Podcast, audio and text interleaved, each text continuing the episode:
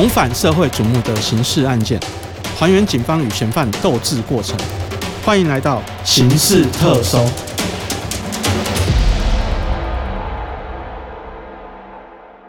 各位听众，大家好，欢迎收听由静好听与静周刊共同制作播出的节目《刑事特搜》，我是主持人小富。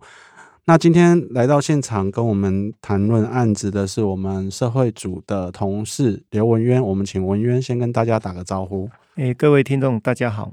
文渊今天要跟我们聊的是发生在十三年前，也就是现在新北市，之前是台北县，然后当时发生了一件台北县议员在服务处遭到枪杀的事件。那当时的社会情况来讲，一个明代。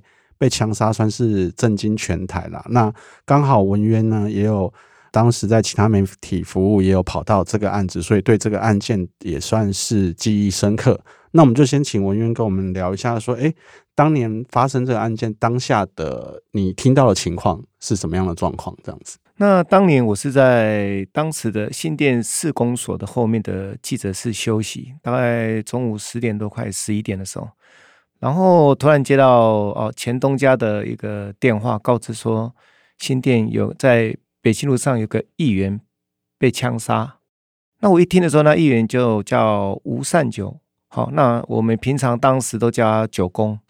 但是我听到的时候，我觉得啊，这个蛮 shock 的一个案子，所以第一时间我就打给当时跟他一个跟他相也跟吴善九非常友好的一个议员。我第一时间我就打给他，我就说：“哎，议座。”听说那个九公被干掉了，然后他一听，他有点愣住啊，他就说：“哎，文渊，你说被干掉是什么意思啊？”我说：“他好像在服务处有杀手跑进去，听说被乱枪打死，然后蛮严重的。”然后那议员一听的时候，他就其实沉默了一段时间，然后他还跟我讲说：“哎，文渊，你确定吗？你有没有跟我开玩笑？”我就跟他说：“议座，这种事情不能开玩笑。”嗯，我说：“真的。”那当时的九公就是说他的电话号码其实很好记啊，他电话号码前面一开头是九二一，然后第二个是五三九，就是他的名字吴善九，那后面三个字是连在一起的。那我就说一座案不相信，你可以打给他那一位议座，他电话中他他说他不敢打，他说靠，怎么这么严重啊？我就问他什么事情，然后他会讲说当时他们有协调一个事情，然后好像有一些冲突。那那时候因为要赶着去现场嘛，然后那个议员是刚好从乌来回新店路上，我说不然我们一起去，嗯、然后他说他不敢，嗯、那我就说好，那我就先去现场。那我去，因为公所旁边就是新店分局，我就先跑到侦查队去看。侦查队那时候大概只里面只剩下值班的一个在接电话，然后全个办公室都没有人，那所有人都出动了，对不对？对，然后都没有人，然后电话打给队长啊什么那种，每个都电话中。那我就赶快，我就问那个当班的时候，我说：“哎、欸，阿郎哎，阿公，阿你唔在哦？阿你你诶，吴诶吴善九啊，发生事情，我我怎样？我我确定是啊，不是啊。然后后来我看办公室都没人，因为以我们跑社会来讲，我很少看到办公室没人，只剩下一个接电话的啦。嗯，那我就赶快骑车到他的服务处。那新店分局到那个当时那个吴议员的服务处大概很近，大概不到一公里，所以其实很快就到了。那到了。现现场就发觉很多民众啊，警察就拉封锁线。当时还没有媒体到，我算大概哦、呃，在现场没有看到很多媒体，那就发觉看起来情况有点不妙，就是现场都挤满很多当地的一些民意代表啊，陆陆续续赶到现场。那辖区的派出所员警就是站在外面把封锁线拉起来，看起来是蛮严重的。对，嗯，就连议员的同事都来关心，就对了。对对对，嗯、那后来就去了现场，后来又问碰到一些侦查队的同仁嘛，就问他说：“哎，阿郎来对安诺？”然后他就讲说：“因为人当时已经紧急送到附近的那个慈济医院，嗯哼，所以并没有看到状况。但他说有进去的，就讲说蛮严重的。他说他的办公桌上啊，他的服务处里面地上全部都是血。他说没有看到人呐、啊，但是。”看那个血的状况，他们觉得还蛮严重的，因为他失血状况，看他出血量，可能觉得就凶多吉少这样。对对对，那后来这样在当下就封封锁现场嘛，那就等警察局的鉴识中心派人来现场处理财政。那另外当时好像也有通知刑事局的检视单位过来协助帮忙，因为这个案件看起来当在当下是看起来是蛮严重的。嗯，因为基本上议员被枪杀就已经算大事了。其实到最后，这位议员吴善久议员也是在送医之后不治身亡嘛。那就是说，好像说就是在枪手行凶的时候，他那个子弹经过后来调查是比较特殊一点嘛。我们可以聊一下那个子弹的部分大概是什么样的状况？那当时，呃，吴远被送到慈济之后，那没多久，因为失血过多宣告死亡嘛。那死亡之后，后来相关的单位就进行解剖。那解剖之后，发觉他内部，包含他的肺脏啊，什么之类的，整个就是基本上已经有点粉碎了。那粉碎，那警方在他身体里面有找到一些子弹的弹头，但这子弹弹头是比较奇怪的哈。他一般来讲，你如果自制枪是打的话，不管自制或改的。一颗子弹会有两个弹孔，就是进跟出嘛。可是这个，嗯、可是这个吴议员身上比较特别，是他身上就只有进的弹孔，然后没有发现有子弹弹头出去的那个痕迹。那我们在解剖的时候，发现它里面的它的弹头已经有点呃类似那种螺旋状，这样分散，像风扇那一种，整个散开来了。后来警方后来在找到弹壳之后，然后再依据这个弹头，他们发觉这个弹头是比较特殊的中凹弹。嗯，它是类似打母弹的一种，可是这种弹头它打进去之后，涉及到人的身体之后，它大部分会停留在你身体里面，就是说它弹头进到你身躯的时候，它会散开来，像类似那种呃，我们一般家里那种风扇啊，有没有？嗯，就是它有一点扇状打开，就是有点螺旋螺旋的这种样子。对，那基本上它这个部分就是进到人的身体内部之后。它会借由这个散开来的，就去击毁你人的内脏，嗯哼哼，对，让让你器官就对，对，让你失血过多，然后让你基本上无法抢救，嗯嗯，对。所以就使用的子弹来看，其实枪手要杀这个吴议员的意图非常明显嘛，然后也是开了很多枪嘛，因为吴议员好像是身中三枪还是四枪这样子嘛，对。对警方在现场大概查到是有五个弹壳，嗯嗯，好，那大概以他当时的状况是大概有三到四枪左右有中的。那警方后来就依照这个部分，他们有去做一些的清查的动作，就是说哦，因为这个枪手他进去的时候，其实哦他的讲的话其实很少，就是这歹徒他在行凶之前，他就有先打电话到服务处去说，哎，那个吴善九在不在？那服务处的人就想说有啊，在啊，以为一般的选民服务嘛，那电话就挂了。嗯，嗯，那挂了之后，大概过了二十来分钟之后，突然就有一个哦，有一个男子，他戴了一个全罩式的安全帽，戴了眼罩，拿着枪，就直接从车子停到那服务处的楼下一楼之后就走上去。嗯，好，那走上去之后，他进去之后，他也是问了服务处的人说：“议员在不在？”啊，然后那个服务处的人就想说，以为只是一般的选民服务的民众进来，他说有啊，议员在。那枪手就走进去，因为他他服务处外面就是一般助理的，他里面还有一个他自己的办公室做的自己的小办公室，嗯嗯嗯、然后走进去就就直接就没讲话，就直接就开枪了，就砰砰砰。对，那开完之后，嗯、然后他马上就小跑步下楼梯，然后骑着车就走了。嗯，所以所以其实他作案的时间其实非常短，那不到一分钟，非常快。嗯嗯嗯、那所以现在就是案件发生了嘛，那我们就来聊一下说，哎，警方是怎么样去追到这个枪手的身份？那警方后来就是基本上先当时先调大概周遭区大概将近上千支的监视器画面，那希望说了了解歹徒来跟离开的相关的动线。那后来坦白讲，以当时的监视器的画面，也在这方面一开始很难有突破。尤其第一个，他的车子的车牌，机车车牌是有变造过的。嗯，后面的数字阿拉伯数字是很清楚，可是前面的英文。呃，数字是有经过一些变造的。那他们警方有先去做一些厘清。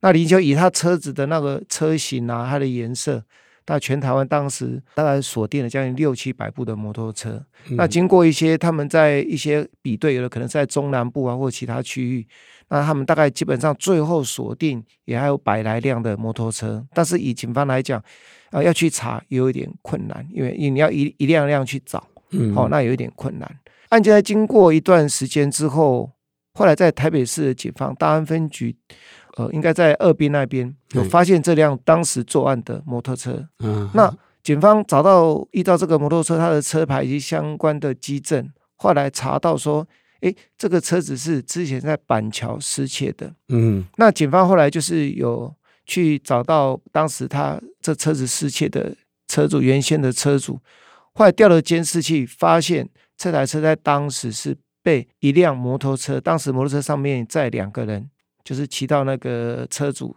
的家里那面，然后把这台摩托车偷走。嗯、他偷走之后，他疑似又弄了一张。另外一张可能拔人家那个车牌，然后去做去拔人家的车牌来装，就对，来装，然后上面做一些变造。那警方掌握到这个线索之后，就呃去查那一个机车双载员到现场去偷车那台摩托车的资料，也发现他的资料呃是呃基本上他没有被变造过，也不是失窃的，所以后来很顺利就找到一个胡姓男子。嗯、那这个男子他后来案发之后，他就本来住台北。他躲到台中去大甲那边去投靠亲戚朋友。嗯哼，那新店的警方就赶到台中大甲，把这个胡姓男子找到。找到之后呢，后来他就供出来说啊，他跟另外一个嫌犯一起去偷的。那谁交代他去偷的？他就说哦，有一个王姓的嫌犯叫王耀凯，好，就是叫他们去偷车的。所以他们、哦、是这个王姓王的，请他跟另外一个嫌犯去偷车，这样子。对对对，那他就讲说，他把偷来这摩托车就交给这个王耀凯他们。那王耀凯后来就把这台车交给另外一个姓蓝的，叫蓝家伟的这个男子，就交给他去使用。嗯，对。所以基本上姓胡的这个有提到说，哎，他知道偷这辆车是要被拿去做什么用的吗？他当时没有交代，他只有讲说，哦，这是姓王耀凯叫他去偷车，嗯，好，给他一定的酬劳。偷完之后，他就把这车交给他王耀凯。那当时后来就是车子就被这个蓝家伟，就这一个男子就被他骑走了。嗯，那警方就接过他这个这两个部分，就有锁定，好，这个王姓跟蓝姓的这两位嫌犯，可能是到服务处开枪的人。对对对对对，嗯。那所以后来这一个在警方追缉的过程中锁定了这个枪手的身份之后，后来好像说又有在台北市有发生过枪战嘛，就是为了这件案子的状况。那当时的状况是怎么样？当时这个王耀凯跟这个蓝家伟这两个人在逃，那因为还没有找到他们，所以警方并不了解。啊，这两位他们的分工角色是什么，还并不是很清楚。嗯哼，那警方也有到他们的住处啊，他常出没的店去访查，但他们应该这两位当时就已经知道警方来找上门了，所以他们就基本上刻意躲起来。那直到有一天深夜，台北市的保大员已经在当时的就是现在的华阴街那附近，台北火车站附近，嗯，去巡逻。巡逻的时候看到有一有一个男子从一个漫画店里面走出来。他走出来，大概好就跟巡逻的警网有对上眼。那一般的人对上眼不会说有什么特别反应嘛？那后来发现这个男子看到警察之后，他刻意就闪躲，往另外一边走就对了。嗯哼。然后好像感觉有点小跑步这样子，所以后来那保大员警就觉得有点奇怪啊，就上前去盘查。就没想到这个男子后来就看他从他的身上就掏了一把枪，就朝警方射击。哇！那就跟警那保大员警看到当场就跟他搏火嘛。嗯。这两边就边跑边追。那最后这个嫌犯后来跑到，因为某某一行就没地方可以跑，嗯嗯，他后来就自己举枪自尽，嗯，那送医之后，呃，就宣告回来，宣告不治。嗯、那后来他和他身上的证件，那证实他就是警方在追击中的蓝家伟。哇啊，那枪手就已经自尽了。那后来警方又是怎么样去再找到这个幕后的主嫌？那当时警方也有透过管道去要去找王耀凯。王耀凯，因为他本身他是混迹土城地区的一个小混混，嗯哼，那警方也有透过哦，因为当时都台北县，透过土城分局那边，就是希望透过一些管道策动他出来投案。那这个王耀凯他呃也有回应，就是说，他说他跟警方讲说，他现在在等那个安家费，他说等他安家费拿到后，他就会出面投案。嗯、那警方也不可能等他嘛，那也刚才讲说那个蓝家伟已经死了，嗯哼，好，那他说就希望他就是尽快出来说明。那隔天，其实警方就已经把他抓到了，我就已经抓到。可是他既然会说在等安家费，那就表示他幕后还有人哦。所以他到案之后是怎么跟警方说的？这个王姓嫌犯到案之后，他就讲说：“哈，啊，这个案子是他幕后一个板桥埔前地区的一个角头叫吴信忠，叫着他去做的。那他总共花了一百一十二万，好，请他去做这个事情。那他们在。”当时这个吴姓幕后的主嫌交付这些款项之后，他们中间大概有策划了两个多月，就说包含有去场勘呐、啊，呃，怎么去，怎么逃亡的路线，怎么闪监视器，他们有去，呃，实际上演练了两三次左右。那后来在准备要开始犯案之前，那这个吴信忠他有交付了四把的自制手枪以及数十发的子弹。交给这个王姓嫌犯，嗯，那王姓嫌犯跟那个他把另其中的两把交给这个男性的杀手，嗯，他自己也留两把在身上防身。根据这样的供词的话，那警方应该就开始要锁定那个吴信忠了嘛？对，吴信忠后来是什么状况下到案的？后来警方在清查这个王姓嫌犯，他供出吴信忠之后，那警方查核一些他的资料，发觉他在案发之后。他就已经潜逃到大陆去了。嗯，那因为潜到大陆，就以当时的状况，警方也是传他也传不到嘛。然后他在大陆待了大概六年多，最后才被大陆公安把他逮捕之后，那透过两岸共打机制，把他押解回台湾受审。嗯，就隔了好像隔了六年嘛。对，隔了六七年，隔了六年。那他我知道的是说，他到案后在法院那边，他是讲说他是因为。之前曾跟吴善久议员有因为一个公庙违建的事情、拆迁的问题搞到，就是他不爽就对了，才会才会去对他痛下杀手嘛。那可是实实实际上在地方上，好像在这件事情的动机上面，好像说也有很多说法，是不是？其实这个有很多说法，就像我刚开始一开始讲到那位另外一位，哦，跟吴善九就是相当友好的议员，他有讲说，其实他们当时。